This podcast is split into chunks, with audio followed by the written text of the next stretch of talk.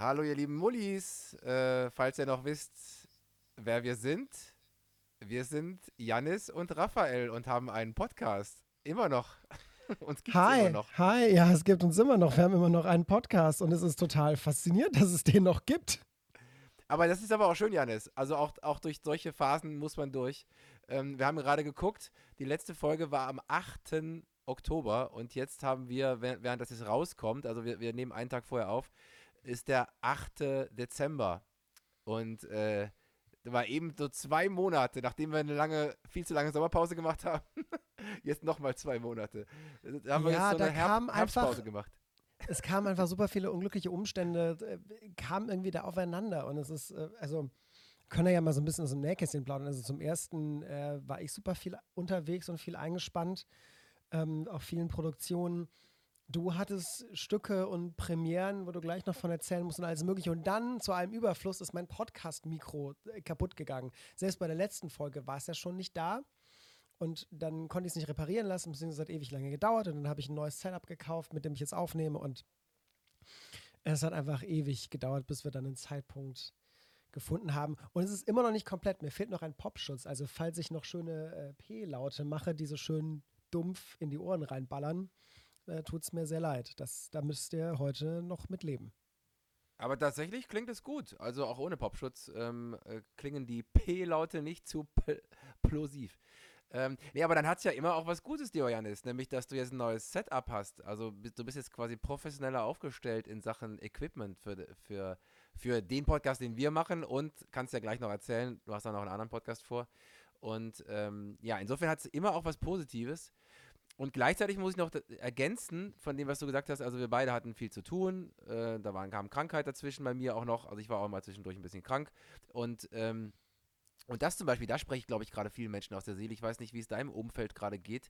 Also in meinem Umfeld, sowohl im Theater wie auch in meinem auch breit verstreuten Umfeld, äh, dass das geografisch breit verstreut ist, sagen mir gerade alle, dass sie entweder erkältet sind oder Corona hatten oder haben und, und irgendwie das länger mit sich rumschleppen als sonst. Und irgendwie habe ich das Gefühl, alle, wirklich alle in allen Bereichen sind gerade oder waren gerade irgendwie krank. Ich weiß nicht, wie es dir damit ergeht. Und unter anderem hat es eben auch diesen Podcast getroffen äh, mit mir dann eben. Aber es kam eben vieles zusammen. Wie gesagt, bei mir kamen Premieren dazu, bei dir kam auch sehr, sehr viel dazu, was wir jetzt alles noch besprechen werden. Und ähm, aber uns gibt's noch. Wir sind noch am Leben. Wir haben es nicht äh, eingetütet, sondern äh, der Mulian-Podcast lebt. Äh, mehr denn je so schnell kann man uns auch gar nicht kaputt hauen. Also da ja. glaube ich, äh, da, sind wir, da sind wir relativ sicher von. Dafür machen wir das auch jetzt mittlerweile schon zu lange. Es sind ja jetzt doch schon dreieinhalb Jahre. Ja, krass. Ähm, also dementsprechend äh, sind wir da relativ äh, schwer kaputt zu kriegen, wie so Unkraut.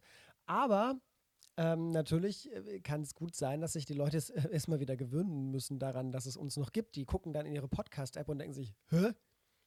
was ist das denn? Mulligan, habe ich noch nie gehört. Und dann müssen sie erst wieder in ihren Gehirnwindungen kramen, um zu wissen, ah, die beiden, ja, doch, von denen habe ich doch schon mal gehört und so. Aber äh, ja, wir sind guter Dinge und es ist, es ist schön. Ich freue mich auch mit dir wieder zu sprechen, weil wir quatschen ja abgesehen, also außerhalb des Podcasts auch nicht so wahnsinnig viel. Wir sind ja ja, eben. Also das sind ja eigentlich fast unsere einzigen Unterhaltungen, die wir hier führen. Ja, genau, das ist ja eigentlich, eigentlich war die Grundidee ja dieses Podcasts, dass wir uns mal lange Sprachnachrichten gesendet haben und, und daraus dann einen Podcast gemacht haben. Und deswegen senden wir uns keine langen Sprachnachrichten, weil wir das ja im Podcast immer besprechen. Und äh, dementsprechend können sich die Mullis vorstellen, dass wir jetzt auch schon lange eigentlich nicht mehr so wirklich gequatscht haben. Wir haben mal zwischendurch über Technik gesprochen, weil unser Podcast ja deswegen auch nicht stattfinden konnte, weil bei dir das Mikro kaputt war und dies und das. Also haben wir mal zwischendurch mal trotzdem wieder über Sprachnachrichten unterhalten. Aber da ging es ja eher ums Organisatorische oder um die Visionen, die mit diesem Podcast und auch mit anderen äh, Podcast-Projekten verbunden sind. Ähm, aber insofern brauchen wir ja auch wieder den regen Austausch. Nach zwei Monaten, was ist da alles passiert? Wo fängt man da an? Ähm, was würdest du denn für dich so als, als Highlight sehen oder was sind für dich so die, die, die krassesten Dinge, die passiert sind seit, dem, seit unserer letzten Folge, seit dem 8. Oktober?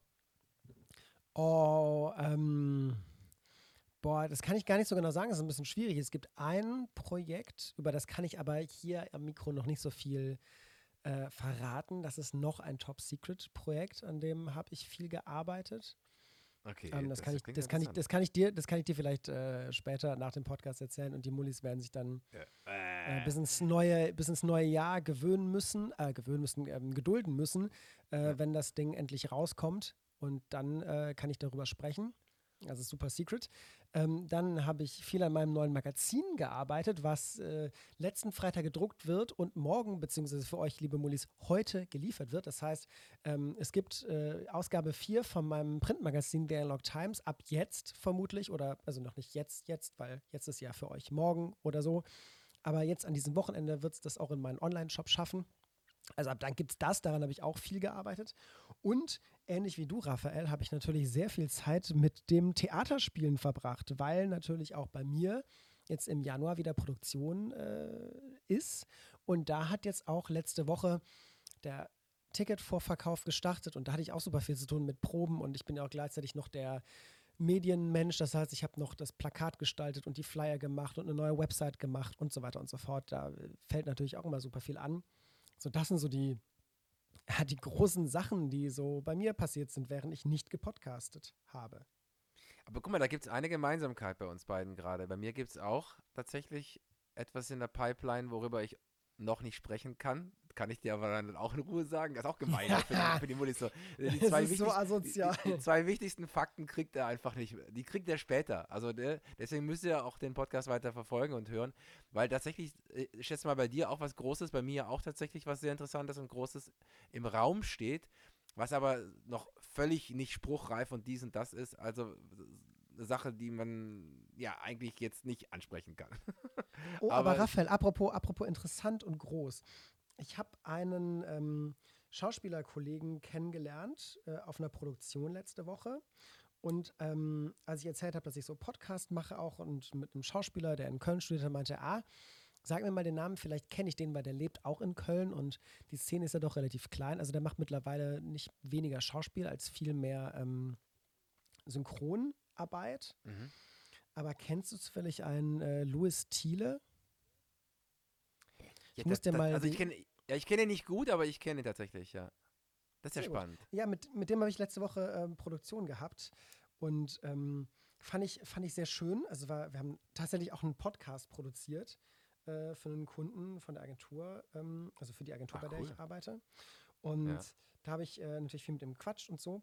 Und ähm, der macht ja, wie gesagt, super viel Synchron. Und ich bin ja so ein Star Wars-Fan und der hat halt auch unter anderem die Hauptfigur gesprochen ähm, bei, einer, bei einem Star Wars-Spiel, wovon es ja mittlerweile auch einen zweiten Teil gibt, Jedi Fallen Order und Jedi Survivor. Da spielt er die, also spricht er den, den deutschen Hauptcharakter. Und spricht tatsächlich auch eine der, der großen Rollen bei oder größeren Rollen bei Game of Thrones, bei der krassen HBO-Serie, die du, wie alles, was man gucken muss, nicht gesehen hast. Aber fand ich schon, äh, fand ich, fand ich aber schon, schon interessant, irgendwie mal mit anderen Leuten auch aus deiner Branche zu sprechen, die sich halt irgendwie in eine andere Richtung orientiert haben, also die einen anderen Hauptfokus haben. Du machst ja auch immer wieder Synchronsachen und so Sprecherjobs und äh, er macht halt fast ausschließlich das mittlerweile und kaum noch normales Schauspiel, was du ja hauptsächlich machst. Ist irgendwie ganz interessant, da nochmal einen anderen Blick darauf zu bekommen, wie vielseitig der Job ist, den du da eigentlich hast und machst. Ja, ich kenne tatsächlich äh, einige in meiner Branche, die dann, wenn sie einmal im Synchron so richtig Fuß gefasst haben, dann auch fast nur noch ausschließlich das machen. Das ist also, manche, die die Leidenschaft haben, vor der Kamera oder auf der Bühne zu stehen, müssen dem weiter nachgehen, aber andere denken dann auch, ja, das ist dann, es gleicht mehr einem normalen Job, sag ich mal. Synchronjob ist erstens sehr gut bezahlt, also das kommt auch nochmal hinzu, dass man für, für, für weh, also dass man relativ viel Geld bekommt für die Arbeitsstunden und zweitens ist das natürlich ein geregelteres Einkommen. Man ist auch meistens an eine Stadt gebunden. Also ich weiß nicht, wo Luis das macht. Also äh, Synchron ist natürlich sehr viel auch in Berlin, aber es findet auch sehr viel in Köln statt oder in München. Das sind so die drei Städte. Man, also man kann, sag ich mal, ein normaleres Leben führen als ein typischer Schauspieler. Und, und, das, und? das mit einer gu guten Bezahlung, ja. Und es ist egal, wenn du hässlich bist. Das ist auch ein großer das, Vorteil. Der Luis sieht, der sieht allerdings sehr gut aus. Also wenn ich eine richtige oh, Louis ist ein sehr, Louis ein, Louis ein sehr, sehr attraktiver Mann. Also auf ihn trifft das jetzt nicht zu. Aber genau, angenommen, genau, dazu, man dazu wäre, kann ich dir auch noch gleich eine Insider-Story erzählen. oh, da will, da will ich, aber darfst du den Podcast erzählen oder ist das auch eine? Nein, darf ich, darf ich nicht erzählen. darf ich das ah, nicht erzählen. Aber, wir machen nein, aber das echt gemein, ne? Wir lassen die Mullis monatelang ja. warten und dann teasern wir nur Sachen und sagen, ja, aber darüber können wir doch nicht, gar nichts zu sagen. Nein, aber das ist total interessant, ähm, dass, dass generell in der Branche ähm, kennt man sich ja irgendwie. Das ist, das ist total spannend. Also Luis gehört zu denen, ist, gehört nicht zu meinem engeren Kreis oder Freundeskreis. Und wir haben auch noch nie wirklich zusammengearbeitet in, äh, in einem Projekt oder so. Aber man kennt sich über ein paar Ecken, weil man gemeinsame äh, Freunde oder Bekannte oder Kollegen und Kolleginnen hat.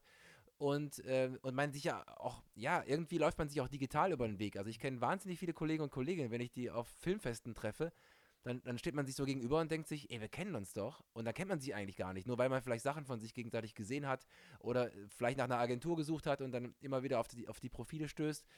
Und das, das ist echt ein ganz spannendes Phänomen bei so Personen, die ja vermeintlich irgendwo in der Öffentlichkeit stehen oder zumindest gerne auch stehen wollen und, und ja ständig alles, was sie machen, ja publizieren, so, weil man ja um seine Person wirbt äh, dass man dann trotzdem sich schon immer Weg gelaufen ist. Und bei Luis gibt es tatsächlich eine Schnittmenge eben auch mit, mit meinem sozialen Umfeld. Ähm, und das ist äh, total interessant, dass man sich da wieder begegnet.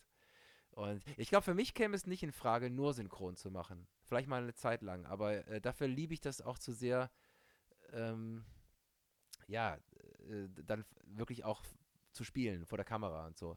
Aber du, du, du meinst einen Vorteil. Ich meine, ein weiterer Vorteil ist zum Beispiel, wenn man jetzt zum Beispiel nicht erkannt werden will, du kannst ja als Synchronsprecher oder Sprecherin, kannst ja wahnsinnig berühmt sein, weil du die großen Hollywood-Charaktere spielst und trotzdem erkennt dich ja keiner auf der Straße. Das hat auch was.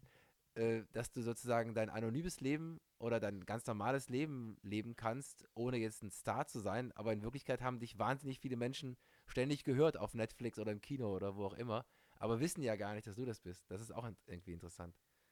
Das stimmt, das stimmt. Und meistens ist es ja auch so, also das ist jetzt ähm, eine Sache, die, die ist uns beiden klar, die ist aber vielen Mullis vielleicht gar nicht so klar ist.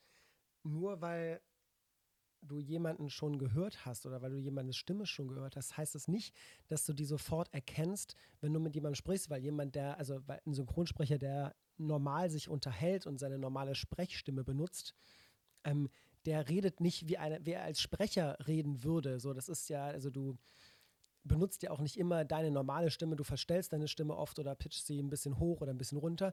Wie der, der die Mickey Mouse spricht, der redet ja auch nicht so im Alltag. So, und ähm, es ist ja auch noch ein großer Unterschied. Das, das, war so witzig, das haben wir halt auch mit, mit, mit Louis drüber gesprochen beim Dreh, weil er ist nämlich außerdem auch die Station Voice bei Vox. Bedeutet, er macht halt diese ganzen Programmansagen so, heute Abend um 20.15 Uhr auf Vox, so diesen ganzen Kram. Wenn ja, du das nur da, hörst. Das ist natürlich sehr verstellte Stimme, ja, klar. Genau, aber wenn du das nur hörst, dann klingt das normal. Aber wenn du jemanden siehst, der gerade so seine Sprecherstimme aufsetzt, das ist halt was komplett anderes und es klingt auch glaub, komplett anders. Deswegen, ich glaube, das hilft sehr gut beim Inkognito sein. Es sei denn, du hast so eine ultra, ultra super markante Stimme, die du sofort erkennst. Da gibt es ja auch so ein paar Exemplare. Ja, aber also es gibt tatsächlich. Auch nicht immer also, gut. Ist auch nicht immer gut, weil dann bist du halt sehr getypecastet, auch mit deiner Stimme halt. Ja, aber gut, also es gibt, also ich sag mal, die ganz, ganz großen Synchronsprecher oder Sprecherinnen, die haben ja oft eine sehr markante Stimme, wo man ja auch so, das kennt man ja auch bei Hollywood-Filmen oder so, dass du denkst, ah, die Stimme von Dings habe ich aber schon mal irgendwo anders gehört. Die haben dann schon eine sehr, sehr, sehr, also die haben ein Markenzeichen sozusagen ein Branding, und wovon sie auch dann leben. Und die, die, Stimme erkennst du immer. Zum Beispiel die Stimme von Magnum, ich weiß gar nicht mehr, wie der heißt oder hieß, der. Ähm, es, gibt, es gibt so einige Stimmen. Tom, Tom Selleck, also der Schauspieler ist Tom Selleck. Ja, genau, Tom Selleck. Oder die Stimme von Bruce Willis oder so. Das sind ja so Stimmen, die erkennst du sofort raus. Und du hörst auch sofort, wenn, wenn, die, wenn die gleiche Stimme plötzlich in einem anderen Film oder einer anderen Serie zu hören ist. Und, ja, das ähm, stimmt, das und, stimmt. und die, die, also die leben davon, dass sie ein Markenzeichen sind. Und natürlich reden die vielleicht privat dann nicht ganz so, aber eine Synchronstimme sollte ja eigentlich in der Regel immer sehr nah menschlich sein. Also du spielst ja auch wirklich. Als, als Synchronstimme gehst du ja durch alle Emotionen durch, die so eine Figur macht. Und als Station Voice ist nochmal was ganz anderes. Also als Station Voice machst du natürlich, das muss ja so eine ganz breite, auch überproduzierte und äh, da, da, wird ja auch viel gemacht mit der Stimme. Ähm, ist ja auch der Emanuel, den wir ja kennen, Emanuel Zimmermann aus, aus, aus Belgien, ist ja auch Station Voice, zum Beispiel auch bei RTL. Also bei der RTL-Gruppe, die kennen sich dann bestimmt Luis und Emanuel, weil weil Vox und RTL ist ja quasi eine Gruppe. Und äh, da macht Emanuel auch zum Beispiel ganz viel. Und äh, auch bei 1 Live gibt es das, bei 1 Live musste er auch eine ganz übertriebene Stimme haben. Die muss ganz hell und, und jung klingen. 1 Live. So, da, da, so redet natürlich keine Sau. Ähm, aber beim, Syn beim Synchron ist es schon dienlich, dass du, dass du sehr nah bei deiner eigenen Stimme bleibst, da, wenn du nicht gerade Mickey Mouse oder Cartoons oder so machst. Ähm, weil, ja, damit es eben echt bleibt, ne? damit, es, damit man auch wirklich dem Charakter das glaubt. Und früher hat man sich ja immer lustig gemacht über Synchronstimmen, weil die so übertrieben klangen. So. Das hat sich zum Glück ein bisschen gebessert, finde ich. Dass man oft, ich finde, oft kann man sich die Synchronstimmen auf Deutsch nicht anhören, weil denkst du lieber im Original hören, weil, weil die so übertrieben, äh, keine Ahnung, wie, wie, wie geht's dir damit? Manchmal erklingen die ja so wahnsinnig übertrieben, so wie kein Mensch redet. Ja, wenn es schlechte sind. Ja, wenn es genau. gute sind, schon. Und man muss ja auch wirklich oft sagen, also muss ja wirklich sagen, ähm, dass alle Deutschsprachigen da wirklich wahnsinnig gepampert sind, was die Synchronkultur angeht, weil es einfach fantastisch ist. Und erstens ist super oft der Sound, also nicht nur die Tonqualität, sondern auch die Abmischung, also wie laut ist welches Geräusch, wenn, äh, Geräusch, wenn ich jetzt zum Beispiel einen Film gucke, ist im Deutschen oft besser als im Original, weil halt natürlich auch die Stimmen nicht mit einem Richtmikro aus anderthalb Meter Entfernung aufgenommen werden, sondern die Sprecher halt unmittelbar vor einem Mikro sind im Studio, wo der Klang super schön trocken ist. Ähm, das heißt, es klingt oft besser und, und, ähm, man verliert natürlich, also wenn du, wenn du eine synchronisierte Version guckst, verlierst du natürlich ein bisschen vom Spiel des Originalschauspielers, weil halt eben viel über die ja. Stimme und über die Art und Weise, wie mit der Stimme gespielt wird, ähm, vermittelt wird. So. Aber auch da, zumindest bei den großen Produktionen, du merkst halt, dass da, dass, es, dass du keine Moderatoren hast an den Mikrofonen, die einfach eine gute Stimme haben, sondern du hast halt Schauspieler. Und, und wenn man so ähm, sich auf YouTube ist das total viel so ähm, hinter den Szenen Sachen anguckst von so Filmen, von Synchronisationen, dann siehst du halt, die stehen nicht ruhig vor dem Mikro, die bewegen sich, die nutzen ihren ganzen Körper, um halt diese Emotion und, und die Bewegung und so weiter des Originalschauspielers halt so gut wie möglich zu übersetzen auch. Also das auch mit zu übersetzen. Und, das meinte äh, ich eben, also du, du, spielst, du spielst die Rolle ja quasi. Also du, ja, genau, du, genau. Du, du spielst, du, spielst, spielst die Rolle durch. Genau. Also wenn, wenn die Rolle außer Atem sein muss, wenn sie weint, wenn sie wütend ist, wenn sie, sie, du gehst ja alle durch alle Emotionen durch und dann musst du den ganzen Körper natürlich dafür einsetzen. Und das ist natürlich das, und deswegen ist es auch so eine große Kunst, wie du gesagt hast, weil es, sonst geht ja auch viel von dem tollen Schauspiel verloren. Wenn du dir eine, eine tolle Hollywood-Produktion oder so anschaust oder, oder die hochkarätigste ähm, englischsprachige SchauspielerInnen, um mal schön was zu gendern, ähm, dann, dann geht tatsächlich ja, wenn der Synchronsprecher oder die Synchronsprecherin nicht gleichermaßen gut ist, dann geht tatsächlich sehr viel verloren äh, von, von dem tollen oder authentischen Spiel. Und deswegen braucht man auch so gute äh, Sprecher und Sprecherinnen, weil ähm, weil sonst, sonst ist es sowieso besser, sich im Original natürlich anzugucken. Aber du hast recht, wir sind verwöhnt im deutschsprachigen Raum. In, äh, viele sind es ja auch gar nicht gewohnt, dass, dass Filme synchronisiert werden. In vielen Ländern wird es gar nicht synchronisiert. Ähm, und die gucken sich ja sowieso alles im Original an oder mit Untertitel. Oder das, das Lustigste, haben wir doch mal vor kurzem drüber gequatscht, ist in Polen oder so, wo dann irgendwie eine Stimme alle Rollen ganz neutral drüber spricht. Das ist ja wirklich Ey, das ist, das, ist zum, das ist so zum Kotzen. Ne? Liebe Grüße an meinen Vater, falls er diese Folge hört. Bei dem habe ich das ja kennengelernt. Es ist, ich weiß nicht, wie die das machen. Kann sein, dass es eine Frage von Gewöhnung ist, aber da macht Fernsehgucken halt gar keinen Spaß, weil dann kriegst du halt vom Schauspiel gar nichts mit. Ich meine, du hörst, das ist ja das Schlimme, du hörst ja das Original noch irgendwie leise im Hintergrund und dann hast du diesen monotonen Sprecher, der sagt, hey, aber ich liebe dich, aber du hast mich betrogen und du hast meine, die Niere meiner Schwester verkauft, um dein Lieblingsschwein zu retten. So, und es, es ist egal, worum es geht, ob die wütend sind, traurig, verletzt, glücklich, fröhlich. Du hast immer diese absolut monotone Stimme, die über alles drüber schwafelt. Es ist so ätzend. Es ist ein ja, bisschen, weißt du, es ist, jeder kennt doch von früher so diesen einen super unmotivierten Lehrer, der irgendwie seinen Unterricht einfach so runtergelabert hat. Die Leute, die Harry Potter-Fans äh, sind, äh, müssen jetzt an Professor Binz denken, den Geisterlehrer, der Geschichte der Zauberei unterrichtet.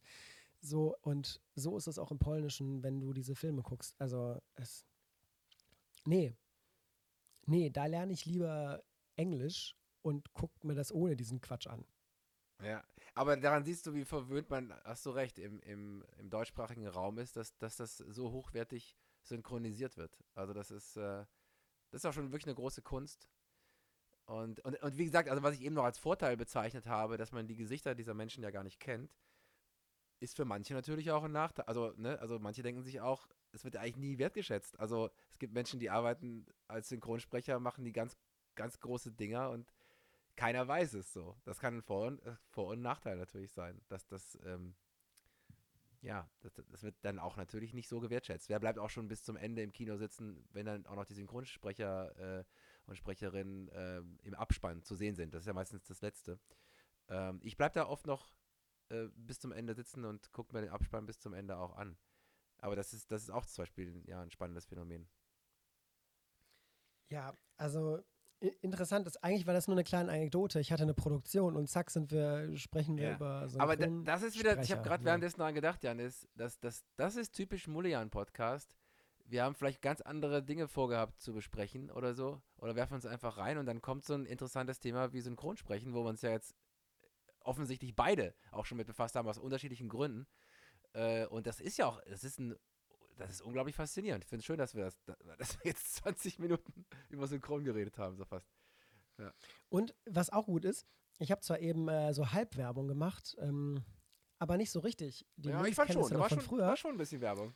Ja, aber es, es, es fehlten ja noch alle Infos. So normalerweise, es, kannst, kannst du mir bitte mal so sprechermäßig, das bitte ich dich jetzt drum als Schauspieler, kannst du mir bitte so irgendwie sowas für mich sagen wie, äh, und jetzt kommt Werbung, irgendwas, aber, aber halt so richtig Station Voice-mäßiges. Werbung. So, sowas bräuchte ich jetzt. Ah, das hast du aber schön gesagt, Janis, gerade. Aber ich kann das gerne machen. Ja, aber ich brauche das von dir, weil das okay. ist, ja, ist ja meine Stimme jetzt. Also. Ding, ding.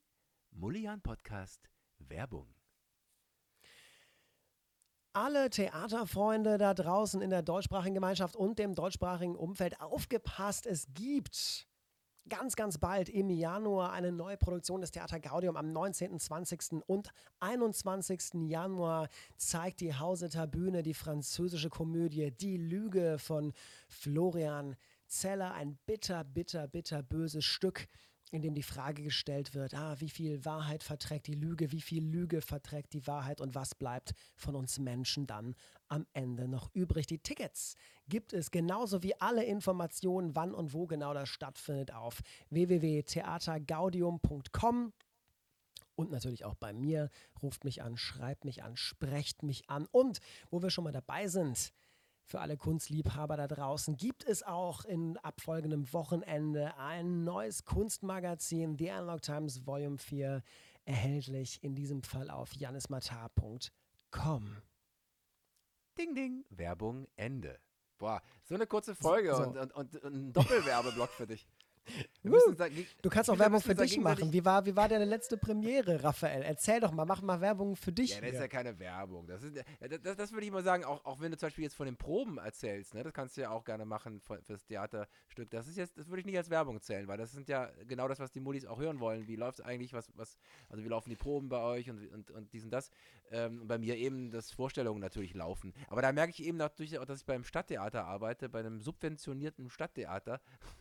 dass das Geld nicht braucht. so, oh, sag das, nicht so laut, sag das nicht so laut. Dein Arbeitgeber wird sich nicht freuen, wenn du sagst, wir brauchen keine Zuschauer, bleib doch zu Hause und guck Tatort. Nein, natürlich. Also es laufen gerade drei Stücke mit mir, die lohnen sich auf jeden Fall, wenn ihr mal im Raum Trier sein solltet. Oder auch, äh, wir sind ja auch der berühmteste Podcast in Luxemburg, auch nicht weit weg, könnt ihr rüberfahren und dann guckt ihr euch zum Beispiel Extrem teures Gift an, das spielen wir gerade. Auch der Trafikant äh, von Seetaler, sehr zu empfehlen. Und äh, gerade proben wir das Stück Die Möwe von Anton Tschechow. Also da ist viel Literatur dabei. Und ähm, ja, das lohnt sich sowieso immer ins Theater Trier zu kommen, das ist ja ganz klar. Das, äh, Der Trafikant ist doch auch wieder so ein Nazi-Stück, oder? Ja, tatsächlich äh, geht es um die du hast es auch mit Du hast es auch mit Nazi-Stücken, ne? Letztes Jahr waren doch auch schon ja. ein oder sogar zwei Produktionen. Ja, stimmt. Also immer, du hast recht. Also auch mit Empfänger unbekannt und so. Wir haben immer wieder die natürlich die Nazi-Zeit. Und ich meine, leider Gottes ähm, gibt es da gar nicht genügend Reminder, die man machen kann, um, um an an vergangene Zeiten äh, zu erinnern und dass sie sich bitte nicht wiederholen sollten. Und der Trafikant spielt eben in Wien. In Wien ähm, während der Machtergreifung Adolf Hitlers. Und es geht eben auch natürlich darum, was mit Juden passiert. Ähm, und, äh, aber es wird natürlich anhand von Geschichten erzählt, von einer Liebesgeschichte wird erzählt. Aber letztendlich ist es ein Spiegel dieser Zeit, wo man nochmal ganz klar in diese Zeit der Machtergreifung Adolf Hitlers äh, merkt, dass man in diesem historischen Kontext äh, arbeitet. Also lohnt sich auf jeden Fall natürlich, das Stück zu gucken. Und, Und ähm, bist du diesmal schon wieder so ein Nazi? Ne, ich war auch in dem anderen Stück der Nicht-Nazi. Also ich, ich war. Ah, in, du warst in, bei Empfänger, du warst der Jude bei Empfänger unbekannt. Ich war sozusagen, ich war, ja, ich war der Jude in, in Empfänger unbekannt. Sie haben deine Nase gesehen und gesagt, so den Kasper, ja. sorry, das war ich, super rassistisch ja, und nicht ernst gemeint. Bitte, oder, bitte, ja, liebe Leute draußen. Du musst höllisch aufpassen. ich weiß, das, ich weiß gerade zur jetzigen Zeit, das ist mir gar nicht bewusst gewesen, was für ein sensibles Thema dein, das gerade ist. Guter bitte Freund, vielmal so Richard, Verzeihung. Richard David Precht hat mal ein bisschen so. Ich hasse Richard David Precht. Ja, deswegen sage ich ja. Ich sag ja, dein guter Freund Richard David Precht, der mit deinem noch besseren Freund Markus Lanz, einer der erfolgreichsten Podcasts in Deutschland hat. Ja, ich äh, weiß. Hat, hat ja so mal, hat mal, ich, ich weiß, dass dieser Mensch alles ist, aber kein Antisemit, ob du ihn magst oder nicht. Aber er hat, er hat so ein, so ein, so ein Judenklischee gebracht in seinem, im Podcast, wodurch ihm dann wie das ja in Deutschland einfach immer der Fall ist, äh, also sehr oft und sehr schnell der Fall ist, wurde ihm vorgeworfen, er sei Antisemit. Aber er, ich meine, er, er muss auch natürlich als Philosoph und als Mediengestalt, also sag ich mal, klug genug sein zu wissen, dass was er sagt Gewicht hat so und, und dass das gehört wird. Und deswegen muss man immer höllisch aufpassen. Äh, und mit diesem Klischee, ich weiß, dass es ein Witz war, gerade den du gemacht hast, aber das könnte man als antisemitisch bezeichnen. Deswegen, also äh, entweder schneiden wir es raus, was wir nicht machen bei Mulian. machen wir nicht. Aber das finde ich, das ich ein bisschen unfair, muss ich auch sagen. Und wir sind ja jetzt Belgier. Das heißt, wir können uns ja. aus dieser Judendiskussion sowieso so ein kleines bisschen zurückziehen. Wir haben, ich meine, klar, wir natürlich war unser Teil auch Deutschland, bla bla bla, so. Wollte gerade sagen, ja, ja. Aber ähm, ich finde, ich finde es immer so ein bisschen, also ich will dieses Fass eigentlich gar nicht aufmachen und ich will auch gar nicht über diese, über diesen Konflikt, der da gerade herrscht, äh, großartig sprechen und, und auch natürlich für keine Seite Partei ergreifen, weil wenn Menschen sterben, ist es scheißegal, wer schießt, er ist immer ein Arschloch. Egal, uns, wer da wir schießt. Wir sind uns in diesem Punkt sehr einig, ja. So, dementsprechend, äh, da, und mich nerven auch alle Instagram-Posts, die sagen, ah, die bösen, Israel ist total böse und die anderen, die sagen, ach, die Palästinenser sind aber auch alle böse, sind alles Terroristen. So, beides Positionen, die absoluter Quatsch sind, weil es geht da immer noch um Menschen, um einzelne Menschen und ja, jeder, jeder Mensch, der einen anderen erschießt, äh, ist halt entweder ein Arschloch oder ein ganz, ganz schlimmes Opfer seiner Umstände. Und äh, da will ich gar keine Partei ergreifen.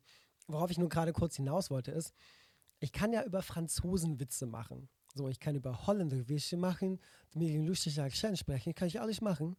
Aber es ist immer noch so ein Thema, wenn ich jetzt zum Beispiel sage, oh, du hast eine große Nase, deswegen wurdest du als Jude gehasst, dann kommt sofort so, das ist aber antisemitistisch. Ich bin ja nicht antifranzösisch, wenn ich einen Franzosenwitz mache. Ich bin nicht anti-deutsch, wenn ich einen deutschen Witz mache. Und ich bin nicht anti-holländisch, wenn ich einen Holländer-Witz mache. Ich bin nur Antisemit, wenn ich einen Witz mache, der irgendwie diese ethnische Gruppe einschließt. Und das ist eine Sache, natürlich ist da historisch äh, eine andere Sensibilität für, das verstehe ich auch total. Nichtsdestotrotz fällt mir das manchmal schwer, ein bisschen nachzuvollziehen, warum das immer noch so ist. Und witzigerweise ist das aber auch nur hier so. In Amerika ja. gibt es super, ja. super viele Comedians, auch super viele jüdische Comedians natürlich, die halt auch nicht verstehen, warum man nicht über Juden Witze machen kann. Das ist wirklich hier im deutschsprachigen Raum. Ich meine, ist aus guten Gründen ist das ein Thema und es ist logisch, verhaftet logisch, und ja. so weiter. So. Ähm, nur ist es, ist es eine Sache, die manchmal, wenn man so jung ist wie ich und nicht äh, irgendwie super nah an dieser Kriegszeit dran war oder das noch von seinen Eltern ständig gehört hat, ist es irgendwie vergisst man manchmal oder, oder fragt sich manchmal, warum diese ethnische Gruppe so anders behandelt wird jetzt oder nicht, weil sie es wollen, sondern weil das die Ges Gesamtgesellschaft erwartet, als das bei anderen ethnischen Gruppen der Fall ist. Das ist so eine Sache, die ich ähm, natürlich verstehe, wo sie herkommt, aber manchmal, wo es mir nicht so leicht fällt, das ähm, ja, das, das, das so, so zu machen und wo man auch gar nicht richtig genau weiß, was jetzt richtig eigentlich, also sollte man da immer noch deutlich vorsichtiger sein äh, aufgrund der geschichtlichen Vorkommnisse oder sollte man über Juden genauso Witze machen wie über jeden anderen, weil wenn ich nur über einen Witze mache und über, also über einen Nicht-Witze mache, ist das dann Ausgrenzung, weil ich über diese einzelne Gruppe keine Witze mache, aber über alle anderen? So, das ist, keine Ahnung, ich, ähm, ich finde es ein bisschen schwierig. Ja, ich, also tatsächlich sehen wir das komplett gleich. Wir haben es jetzt zwei Monate nicht richtig gehört, aber, aber wir sehen das komplett gleich. Und, und natürlich gibt es auch diese natürlich Sonderstellung Deutschlands oder des deutschsprachigen Raums. Wir, wir gehörten ja auch mal, sage ich mal, gebietstechnisch auch ein bisschen zu Deutschland, also wir können es da nicht voll rausnehmen. Aber natürlich hat Deutschland hat natürlich eine Sonderposition in dem Ganzen. Und das merkt man ja auch, wenn, wenn sich die ganze Welt, Europa und die ganze Welt über diesen Konflikt gerade unterhalten und wenn es um Vereinbarungen geht, da, dass Deutschland natürlich immer eine Sonderrolle logischerweise historisch hat, die auch verständlich und begründbar ist. Aber ich sehe es genau wie du. Ähm, das, das, gilt es auch immer wieder neu zu hinterfragen, wie man mit diesen Themen umgeht in, im, im Jetzt. So, ähm, ohne jemanden zu verletzen. Ähm, äh, ja, es ist, es ist tatsächlich so auf, es ist, ist nicht leicht, ne? auch die richtigen Worte zu finden. Das merke ich dann auch. Äh, aber es ist nur spannend, dass du jetzt gerade äh, nur aus einem kleinen Gag raus, ne, da, dass ich nur wieder gemerkt habe, ja, also wie, wie, wie sensibel natürlich auch die Gesellschaft sprachlich geworden ist, auch und in allen Bereichen. Ähm, und, und dass durch diesen Konflikt, den es nochmal jetzt gerade wieder gibt in der Ost, ähm, ja, das nochmal verschärft ist natürlich gerade. Und, und ich habe aber die gleiche, also so oder so, was man jetzt gerade sagt, muss man völlig aufpassen.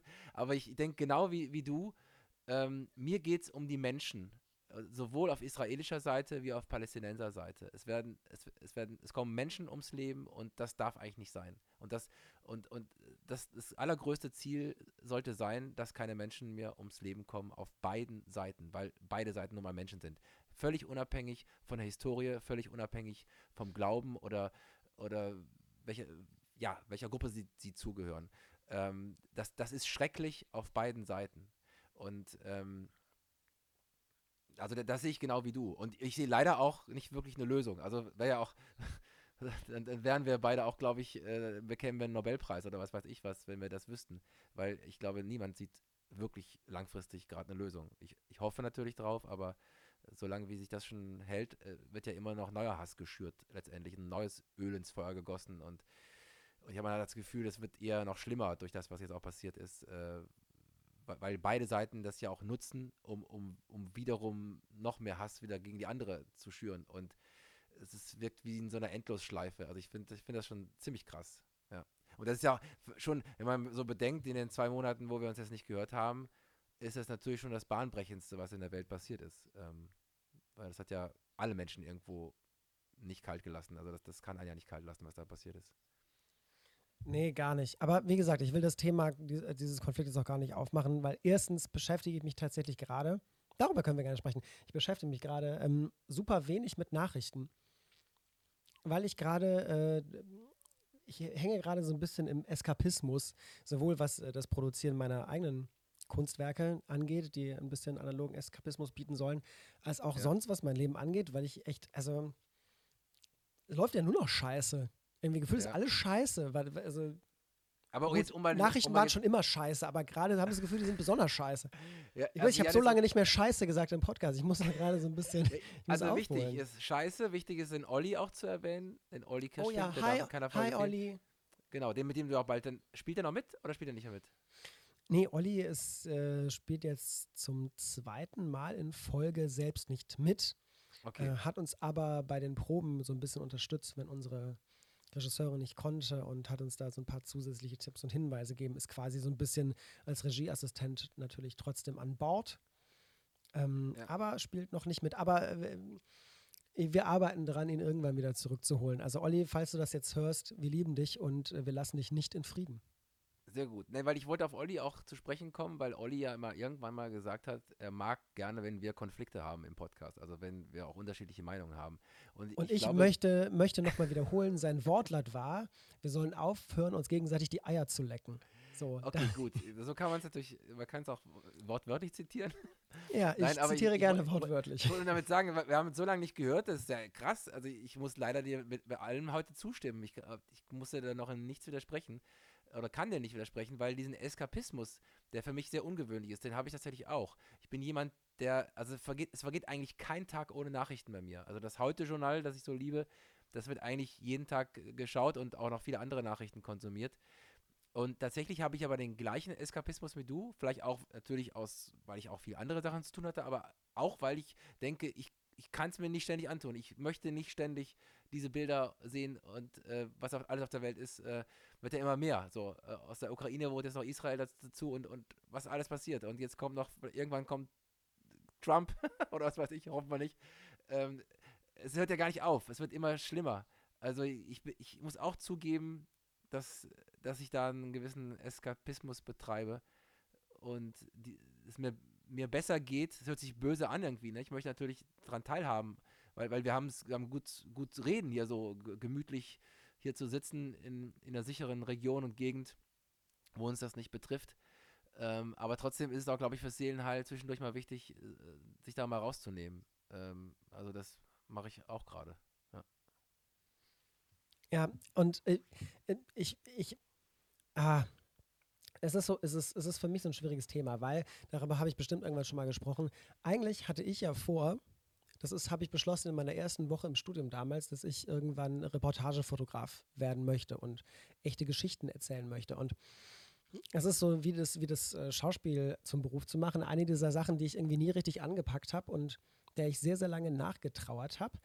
Und wo ich aber jetzt tatsächlich vor allem in den letzten Monaten sehr stark gemerkt habe, ähm, ja, grundsätzlich könnte das eine Leidenschaft sein, aber ich bin halt diesem, diesem Eskapismus, diesem, ich fotografiere für Kunst und für Schönheit und nicht für, um, um, um, ja, auch schreckliche Dinge mit der Welt zu teilen, ähm, ist, ich, mir ist mir sehr bewusst geworden in letzter Zeit, dass ähm, ich viel mehr das bin und dass ich vermutlich nervlich und emotional gar nicht in der Lage wäre, das zu tun, was diese ganzen Fotografen getan haben, die ich so bewundere, wie James Nachway und so weiter, die halt Kriege, Hungersnöte und so weiter dokumentiert haben. Ähm, und ich fühle ich fühl mich tatsächlich ähm, auch gerade ganz wohl einfach bei meinen einfach nur hübschen hübschen Bildern. Ich weiß nicht, ob es dir auch schon mal so geht. Das hat man ja oft so, als alle Leute, die irgendwie im künstlerischen Bereich arbeiten, die irgendwie, also entweder so intrinsisch oder auch extrinsisch motiviert, dann irgendwie das Gefühl haben,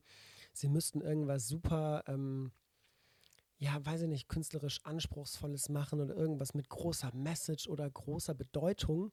Und ich habe diesen Gedanken sehr lange gehegt bei allem, was ich so gemacht habe, so dass es muss irgendwie einen größeren Zweck erfüllen und eine größere Bedeutung haben. Und im Falle der Fotografie, es muss nicht einfach nur schön sein, sondern es muss eine, immer eine super starke Message dahinter stehen und irgendwas dokumentieren, bla bla bla.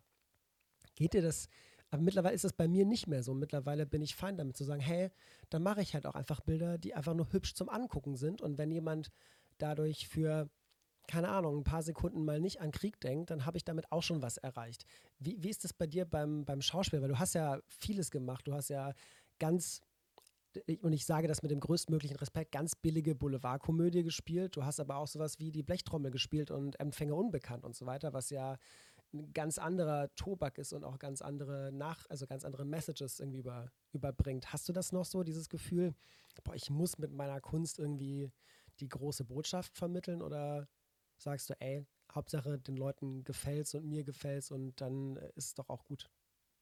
Ja, wie so vieles im Leben, finde ich, die Mischung macht's. Und du hast es ja gerade bei mir auch zitiert. Ist mir gerade nochmal aufgefallen, wo wir gerade über den Zweiten Weltkrieg sprachen. Die Blechtrommel dokumentiert ja genau auch das. Also dafür hat Günter Grass ja eine, einen Nobelpreis bekommen, weil er den, den ersten wirklich guten Nachkriegsroman geschrieben hat. Ähm, äh, also das, das, das hat ja quasi, das war, das war ja das große Ding, warum Günter Grass so groß geworden ist. Und da merke ich gerade, wie sich das wie ein roter Faden durch mein Leben zieht, dass ich immer wieder auch, auch Stücke zu diesem Thema gemacht habe. Das merke ich gerade und das ist mir eher zugefallen. Als Schauspieler habe ich das ja nicht eigeninitiativ gesucht, sondern mir wurden diese Rollen angeboten, ob jetzt hier ein Empfänger unbekannt oder ein, ein Trafikant, wo ich auch einen Anti-Nazi übrigens spiele. Also ich mache eine Hitler-Parodie, indem ich mich über Hitler lustig mache äh, im Trafikanten. Und äh, der, der kleine Oscar Mazerat in der Blechtrommel ist ja auch, den kann man äh, entweder als Widerstandskämpfer sehen gegen Hitler oder auch als einen kleinen Hitler. So, das ist total spannend. Also dieses Thema, Zweiter Weltkrieg und Adolf Hitler und, und diese ganze Nazi-Zeit, äh, die begleitet mich durch mein Berufsleben schon. Und ich finde es extrem wichtig, wenn ich mit so einer Botschaft auch rausgegangen bin und die Menschen nachdenklich aus dem Theater gehen. Ähm, äh, aber gleichzeitig braucht es genau dieses, diesen Gegenpol, wie du auch, auch gerade meintest. Also gleichzeitig braucht es dieses Yin und Yang. Ähm, und ich bin eben dankbar, dass die Zeit, wo ich mit Jochen Busse viel so Boulevardkomödien gemacht habe, wovon du ja eben auch erzählt hast, ähm, da habe ich auch mit Jochen oft drüber gesprochen. Jochen ist ja durchaus ein intellektueller Mensch äh, der, der, mit, der mit politischem Kabarett begonnen hat und jetzt eben so lustige äh, Schenkelklopfer macht. Und genau das meint er eben, wenn du die Leute da zum Lachen bringst und die vergessen mal zwei Stunden im Theater äh, all, all, das Elend, äh, das, das sie nicht ständig in den Nachrichten eben auch hören wollen, äh, sondern äh, verbringen einfach mal einen schönen Abend, wo sie mal alles um sich herum vergessen und, und lachen. Ähm, das, das ist mindestens genauso wichtig. Das ist auch eine wichtige Aufgabe, ähm, im Kleinen auch zu arbeiten. Nicht die Welt zu retten unbedingt sofort, sondern sondern vielleicht Menschen in dem Moment mal kurz glücklich zu machen oder sie mal was vergessen zu machen und dass, dass, dass die mit, mit einer positiven Energie aus dem Theater rausgehen und in ihrem kleinen Umfeld vielleicht auch wieder was Schönes gestalten, in ihrer Familie, in, in, in ihrem Freundeskreis dadurch äh, auch, auch die Laune etwas verbessern. Ich finde ich find beides einfach wichtig. Wenn ich nur gute Laune verbreiten würde, würde mir sicherlich das andere fehlen. Und wenn ich immer nur äh, Zweite Weltkriegsstücke spielen würde, äh, das, das könnte es auch nicht sein. Also inso, insofern glaube ich, und das ist ja ähnlich auch bei dir, das ist bestimmt was Zyklisches. Dass du jetzt in dem Moment, glaube ich, denkst, jetzt ist das vielleicht gerade das, was du gerne machen möchtest, aber es kann auch sein, dass in einem Jahr oder in anderthalb oder zwei Jahren, dass du wieder sagst, vielleicht möchte ich doch mal Kriegsfotograf sein. Ähm, und, und du willst was verändern oder verbessern. Ich glaube, das ändert sich ja auch immer mit der Lebenssituation, in der man sich gerade selber befindet und ob man irgendwie das Gefühl hat, man muss irgendwas machen oder nicht, das, das hat, glaube ich, immer auch mit dem, mit der persönlichen Lebenssituation vielleicht gerade in dem Moment zu tun und wie es einem selber damit ergeht. Ich, ich, weiß nicht, wie du das siehst. Ja, auf jeden Fall. Das sind, also, äh, bei, also ich weiß, ich weiß, wie das bei mir ist. Es gibt so Phasen, da bin ich total heiß aufs Fotografieren und fotografiere total viel. Und dann gibt es andere Phasen, in denen ich gar nicht mehr fotografiere und irgendwas anderes mache, was mit Kunst zu tun hat. Dann schreibe ich oder kümmere mich mehr ums Schauspielern oder fange nochmal Musik an oder irgendwas in die Richtung. Aber ja, es ist, es ist tatsächlich so, Leute einfach mal kurz ablenken zu können, ist ja auch, gehört auch dazu, seinen Beitrag irgendwie zu leisten. Und ey, wenn Leute sich dann einfach nur, weiß ich nicht, für eine Viertelstunde mit ein bisschen Bodylotion auf die Toilette zurückziehen, während sie meine Bilder anschauen, dann ähm, haben die, dann sind da tolle zehn Minuten, wo man sich halt mit was anderem beschäftigt als mit Scheiße. Es, jetzt, es, es, jetzt entwerte so mal deine Bilder nicht. Ich glaube nicht, dass sie nur dafür nein, ich, ich, ich, entwerte, nein, nein, ich entwerte meine Bilder äh, ganz und gar nicht. Ich, ich oder wir beide wissen ja, ähm, dass auch bei ähm, Fotografien, die viel nackte Haut zeigen, dass es da um viel mehr geht, dass es, dass es nicht gedacht ist als äh, Masturbationsvorlage, sondern äh, dass es einfach ein, ein künstlerisches Thema ist, mit dem man arbeitet, sowie auch ein Stillleben ein künstlerisches Thema ist, mit dem man arbeitet. Aber ich bin auch nicht blöd. Ich weiß ja, wofür ein Teil der Menschen, die mich zum Beispiel bei Patreon unterstützen, um da irgendwie äh, ganze Bildstrecken zu sehen, die ich auf Instagram nicht zeigen kann und nicht darf. Äh, ich, weiß ja, wofür einige Leute das mit Sicherheit auch verwenden. So, also so naiv bin ich ja auch wieder nicht. Das Nee, ich wollte wollt, wollt nur, wollt nur das Gesamtbild eröffnen, weil was du ja machst, ist tatsächlich sehr ästhetische Aktfotografie sozusagen, oder wie man es immer nennen möchte. Ja, und ja, ja. und ähm, das ist ja jetzt keine Pornografie in dem Sinne, so, ne? Das gibt's ja nein, auch. Nein, nein, nein, nein, gar nicht, gar nicht, gar nicht. Nein, aber ich, ich meine, aber natürlich sind wir uns darüber im Klaren, dass Menschen das unterschiedlich nutzen werden für sich oder konsumieren werden, das ist klar.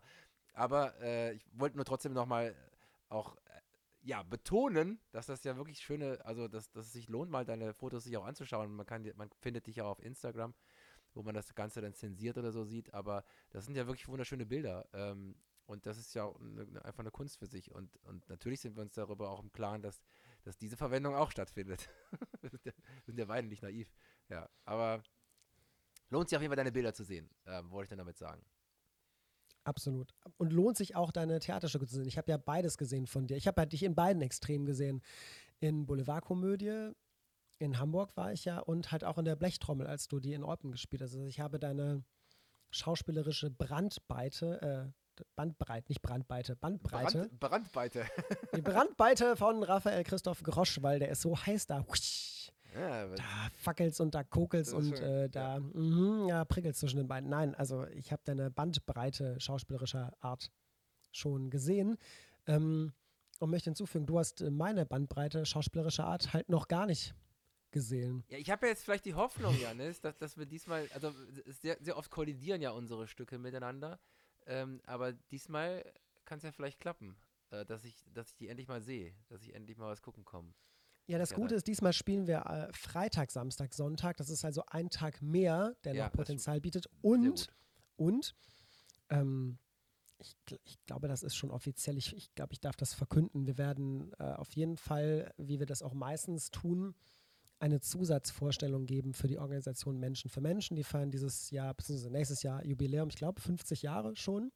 Äthiopien, äh, Äthiopienhilfe ist das ja. Und für die werden wir höchstwahrscheinlich wieder im Triangel spielen. Im März wird das sein. Ich verrate jetzt nicht das genaue Datum, weil ich nicht weiß, wie hundertprozentig sicher das ist.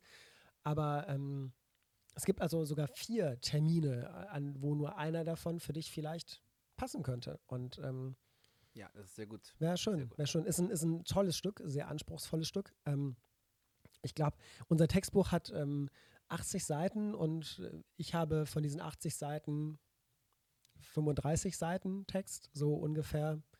Es ist, äh, es, also wirklich, bis auf zwei Szenen also in einer Szene, in einer Szene sind wir zu viert auf der Bühne, in einer zweiten Szene bin ich noch mit einem anderen auf der Bühne und für die komplette Restdauer des Stückes bin das nur ich und meine Spielerkollegin Anne, wir zwei, die halt irgendwie 80 Prozent des Stückes alleine zu zweit spielen.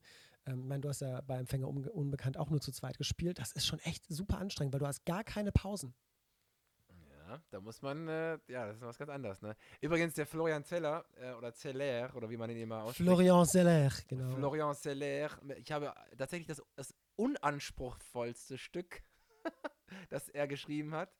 Das habe ich auch schon gespielt. Dann haben wir schon mal vom gleichen Autor gespielt. Nämlich eine Stunde uh. Ruhe. Ich weiß nicht, ob das äh, übersetzt Une heure de tranquillité heißt. Keine Ahnung. Ähm, also eine Stunde Ruhe auf jeden Fall auf, Deut auf Deutsch übersetzt. Ähm, das habe ich schon auf Tournee gespielt, lustigerweise. Und das ist, das, das ist aber. Ne, also, das, das sticht ein bisschen heraus im, im anderen Sinne. So. Also, es ist, es ist ein sehr lustiges Stück, während die anderen sehr tiefgehend sind von Florian Zeller. Aber das, das lohnt sich ja auf jeden Fall. Also, das, würde mich auch sehr interessieren, das zu sehen. Ja. Auf jeden Fall, also in dem Stück äh, in die Lüge, ich also ein bisschen erzählen, ein bisschen spoilern kann, also ich spoilere nicht wirklich. Ähm, aber es geht halt, wobei das steht auch im, das kann ich erzählen, das steht auch auf den Flyern überall drauf. Es geht um, auch da wieder um zwei befreundete Ehepaare und die sollen sich, die sollen sich zum Essen treffen. Problematisch ist allerdings, dass meine Frau ähm, meinen besten Freund, der den Ehemann im anderen Ehepaar darstellt, äh, in der Stadt gesehen hat, wie er mit einer Frau getächtelt und gemächtelt hat, die aber nicht seine eigene ist. Und dann soll halt dieses Essen stattfinden und ihr ist das halt super unangenehm, weil halt seine Frau äh, ihre beste Freundin ist und sie sie nicht anlügen möchte. Und sich dann natürlich äh, diese Frage eröffnet, so, ähm, was erzählt man, was erzählt man nicht, was ist okay für sich zu behalten, was ist man gezwungen zu erzählen oder sollte man gezwungen sein zu erzählen und was passiert, wenn man bestimmte Dinge erzählt oder halt eben verschweigt. Und ähm, ist, also das klingt jetzt vielleicht so ein bisschen, haha, es ist ja einfach, geht ja einfach nur darum, dass einer Ehebruch lustig Dorfkomödie, ist es aber gar nicht. Es ist wirklich, es ist wirklich äh, tiefgehend und es wird auch sehr ernst. Also es ist nicht einfach nur äh, lustig, lustig, heiter, also gar nicht, gar nicht. Es wird auch sehr böse und sehr ernst und wir sind jetzt schon gespannt, wie viele Ehepaare sich nach unseren Aufführungen äh, trennen werden, weil sie im Auto auf der Rückfahrt darüber sprechen werden, was sie dort gesehen haben werden. Ja, krass. Ja. Finde ich schön. Wir haben eben noch eben darüber gesprochen, ey, wie lange machen wir heute? Ja, lass mal so eine halbe Stunde anpeilen. Ich wusste, es wird länger. Wir haben uns so lange nicht gesprochen. Es war total bescheuert von uns, davon auszugehen, wir kriegen das in einer halben Stunde locker gewuppt. Wir können das alles aufholen. Aber wir sind mittlerweile so ein gut eingespieltes Team, dass wir beide wissen, wenn wir eine halbe Stunde sagen, dass es am Ende eine Stunde wird, aber das halten wir dann auch ein. Wenn wir gesagt hätten, nee, lass uns eine Stunde machen, dann würde es uh, anderthalb gefährlich. Stunden.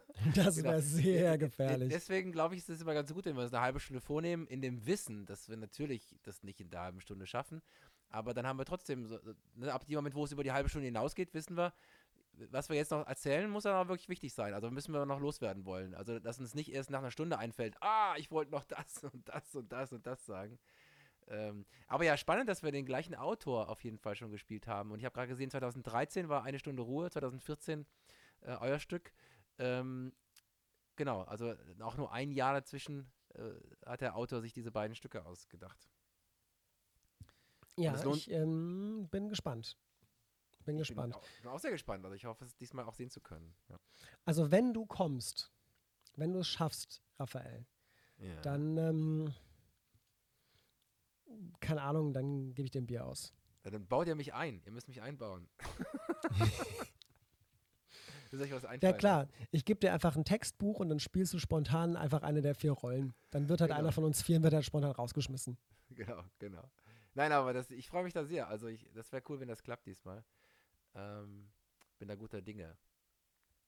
Aber bei Janis, wo wir gerade die Zeit ansprachen, also die halbe Stunde, die wir nicht eingehalten haben, liegt dir etwas extrem auf der Seele, ähm, dass wir noch, bevor wir die Stunde hier knacken, auf jeden Fall sagen wollen, müssen, können?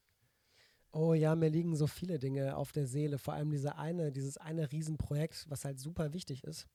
Was ich aber noch nicht erzählen kann. Was du nicht erzählen kannst, ja genau. ja, und ich, ich, ich, ich spiele auch gerade mit dem Gedanken, ob ich das auch dir erst dann live im Podcast erzähle, weil ich da eine echte Live-Reaktion habe. Damit sind nicht das nur die Mullis irgendwie hier angeteased, sondern auch äh, du.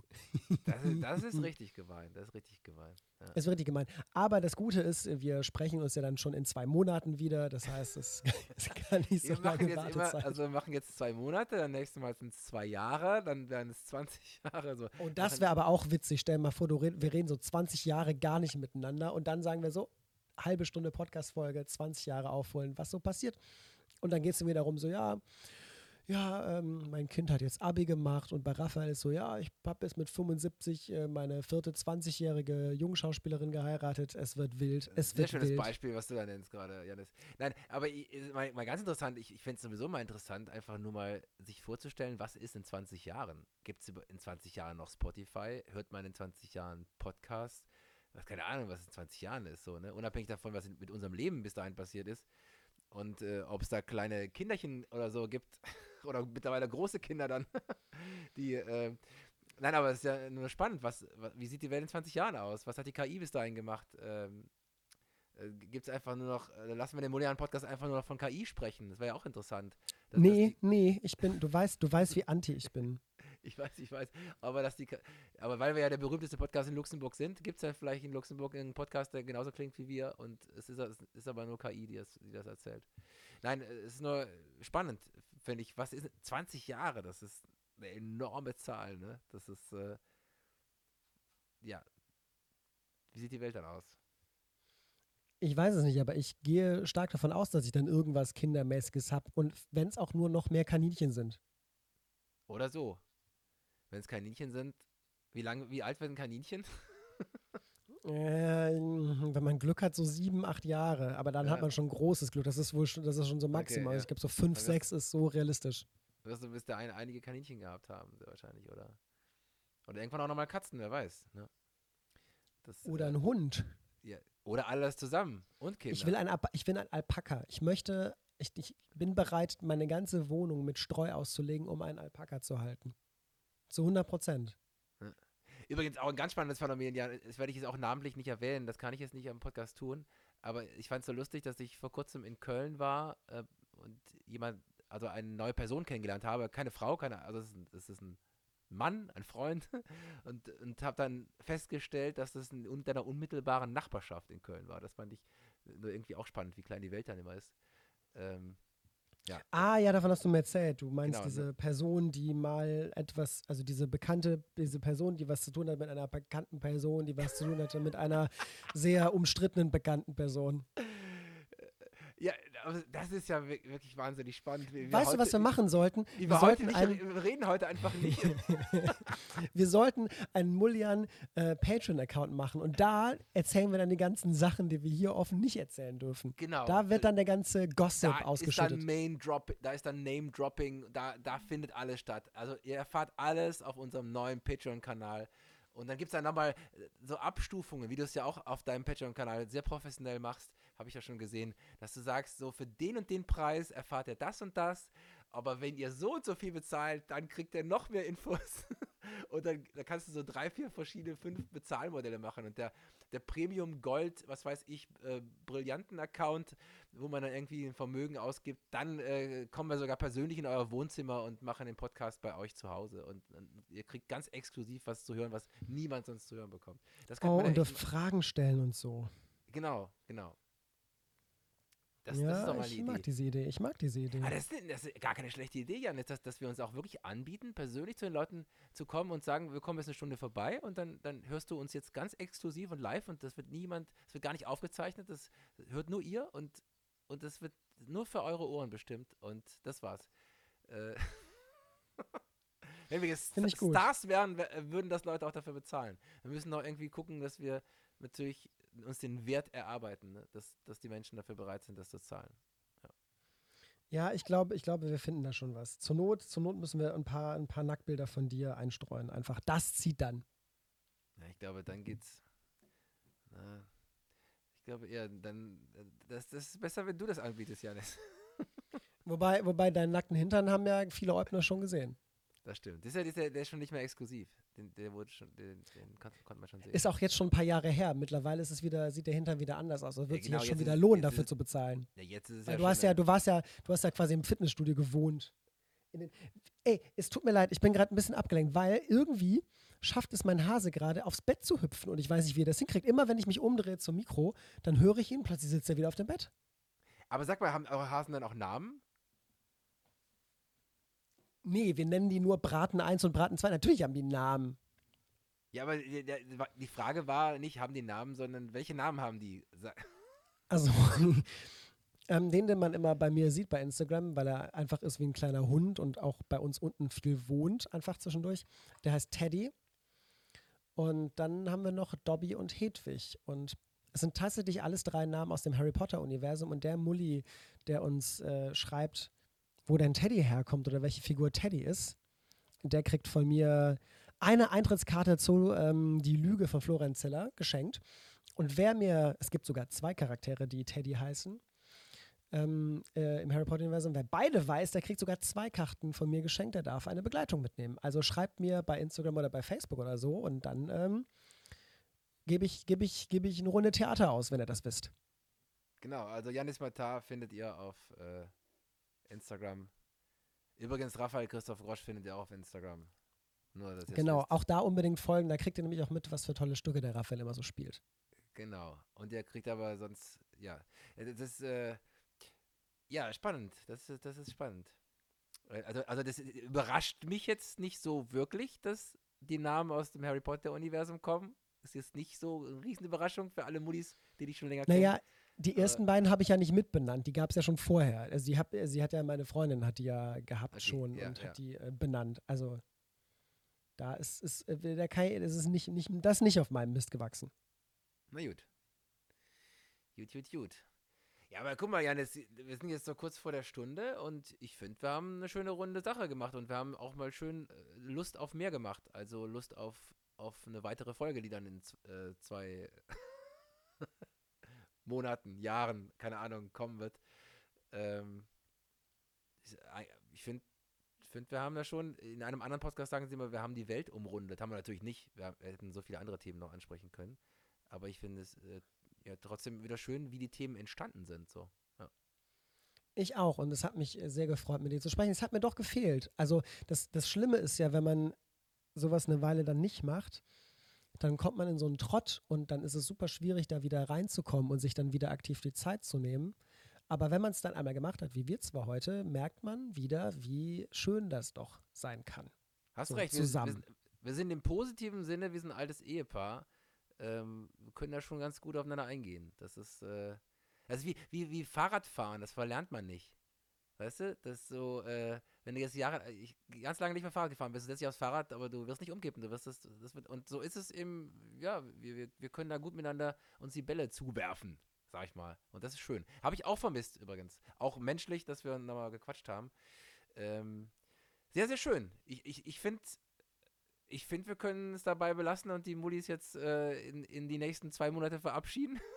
Nein, macht euch keine Sorgen. Die, die an Podcasts kommen jetzt einfach immer, wenn sie kommen sollen. Ich glaube, das, das ist das beste Versprechen, das wir machen können. Wir, wir hatten mal die Regel alle zwei Wochen, vielleicht kriegen wir das auch wieder hin. Aber ansonsten kommt die Folge, wenn sie kommen soll. Und, äh, und das ist, äh, ja, lasst euch drauf ein. Lasst euch darauf ein, freut euch drauf. Und ich, ich bin aber sicher, wir schaffen vor Weihnachten noch eine. Also wir wünschen jetzt noch nicht frohe Weihnachten. Nee, nee, nee, also damit es auch, also das ist für dich auch ein Klassiker, der sehr wichtig ist und den können wir ja schon mal vielleicht anteasern. Es braucht so eine Art Jahresrückblick dann schon, so generell. Oh ja, ähm, bitte, ja, bitte, ja, bitte, Jahresrückblick. Jahresrück und Ausblick und, und, und ich weiß, das, das braucht's. Und deswegen werden wir uns in diesem Jahr auf jeden Fall wieder hören. Genau. Äh, in weihnachtlicher Atmosphäre mit äh, Klingenglöckchen und keine Ahnung. Das, das ist gut, das machen wir. Das, das, äh, da freue ich mich, lieber Janis. Ich, ich freue mich auch. Ich freue mich auch. Und ja. dann ähm, irgendwann müssen wir es tatsächlich mal schaffen, eine, äh, eine Folge nur in, in ostbergischem Dialekt zu machen. Und ich finde, du sprichst die ganze Zeit Eupener-mäßig. Kannst ja. du auch viel besser als ich. Obwohl du ähm, eben Kach, du hast Kachten gesagt wieder, Janis. Habe ich, da natürlich, ich, da ich, natürlich. Kurz, kurz, kurz, kurz äh, mein Herz äh, äh, schneller gepocht, weil du Kachten gesagt hast und ich fühlte mich wieder ja, wie in Ostbergien. Aber ich mache dann, ich, ich mach dann den Eifler-Slang. Und danach hört uns kein Eifler mehr, weil sie sich beleidigt fühlen, aber ich finde, dass irgendwann werden wir das tun. Und dann für nächstes Jahr nehmen wir uns vor, vielleicht den Luxemburger Der, der ist echt schwer, der Luxemburger Slang, finde ich. Vielleicht schaffen wir das auch mal. Vielleicht kann ich, ich, kann ich kann noch Ossi-Deutsch machen und du, äh, du machst Trierer. Die Trierer sprechen doch bestimmt auch irgendwas ja, das kann ich nicht, oder so. Aber das kriege ich echt nicht hin. Also Berlinerisch traue ich mir immer zu, Kölsch traue ich mir natürlich zu. Ähm, aber ne, wir machen mal richtig schön auf Eupener, Eupener Slang und Eifler. Finde ich, find ich super. Finde ich auch ich, gut. Habe ich richtig Bock zu. Ja. ja, ja, ja, ja, machen wir. Der Herr Mata und der Herr Grosch, war, äh, wird, wird schon mal angeteasert. Da kann ich euch sagen, das wird wirklich, das wird super spannend, war. Äh, nee, hey, verdammt! Es, oh, ich habe zu viele hey. Eupner in mir, um den Eifler zu machen, verdammt! Ja. Ja, Wa ist Eupner, ne? Und dann auch Wa. Ne? Das, das Berliner Wa ist ja ein richtiges Wa und das Eupener ist eine Wa. Das ist eine Wa. Quatsch, wa? Quatsch. Lieber Janis äh, und liebe Mullis, äh, es war mir ein Blumenpflücken. Es war ein unglaublicher Spaß, nach zwei Monaten wieder zu quatschen. Äh, das müssen wir jetzt natürlich schneller wieder hinbekommen. Ähm, wir wünschen euch jetzt einfach eine schöne, schöne, schöne Vorweihnachtszeit, trotz auch der ganzen schlimmen Nachrichten. Vielleicht äh, verschwindet er ja auch ein bisschen im Eskapismus, außer Mullian muss weiter gehört werden. Und ja, wir freuen uns einfach sehr euch wieder zu hören oder dass ihr uns wieder hört. Und wir stellen uns vor, wie ihr uns hört, euch wieder zu treffen. Und äh, ja, kommt Und das machen wir Zeit. auch und, und, wir stellen uns äh, vor, wie ihr uns hört, auch mit äh, Bodylotion im Badezimmer. Genau, also wenn, wenn ihr dazu Bedürfnis habt, wisst ihr, wo ihr den Janis und seinen Patreon-Account findet. Ne? Okay. Wunderbar. Und äh, es, es, obliegt dir als Moderator der heutigen Folge, ähm, unsere, unsere Mullis zu verabschieden. Und äh, ich tue das jetzt schon mal vorab. Tschö, tschö und bis ganz, ganz bald. Genau, ciao, macht's gut. Wir haben alles gesagt dazu. Wir freuen uns auf euch wieder und macht's gut. Tschö. Ciao.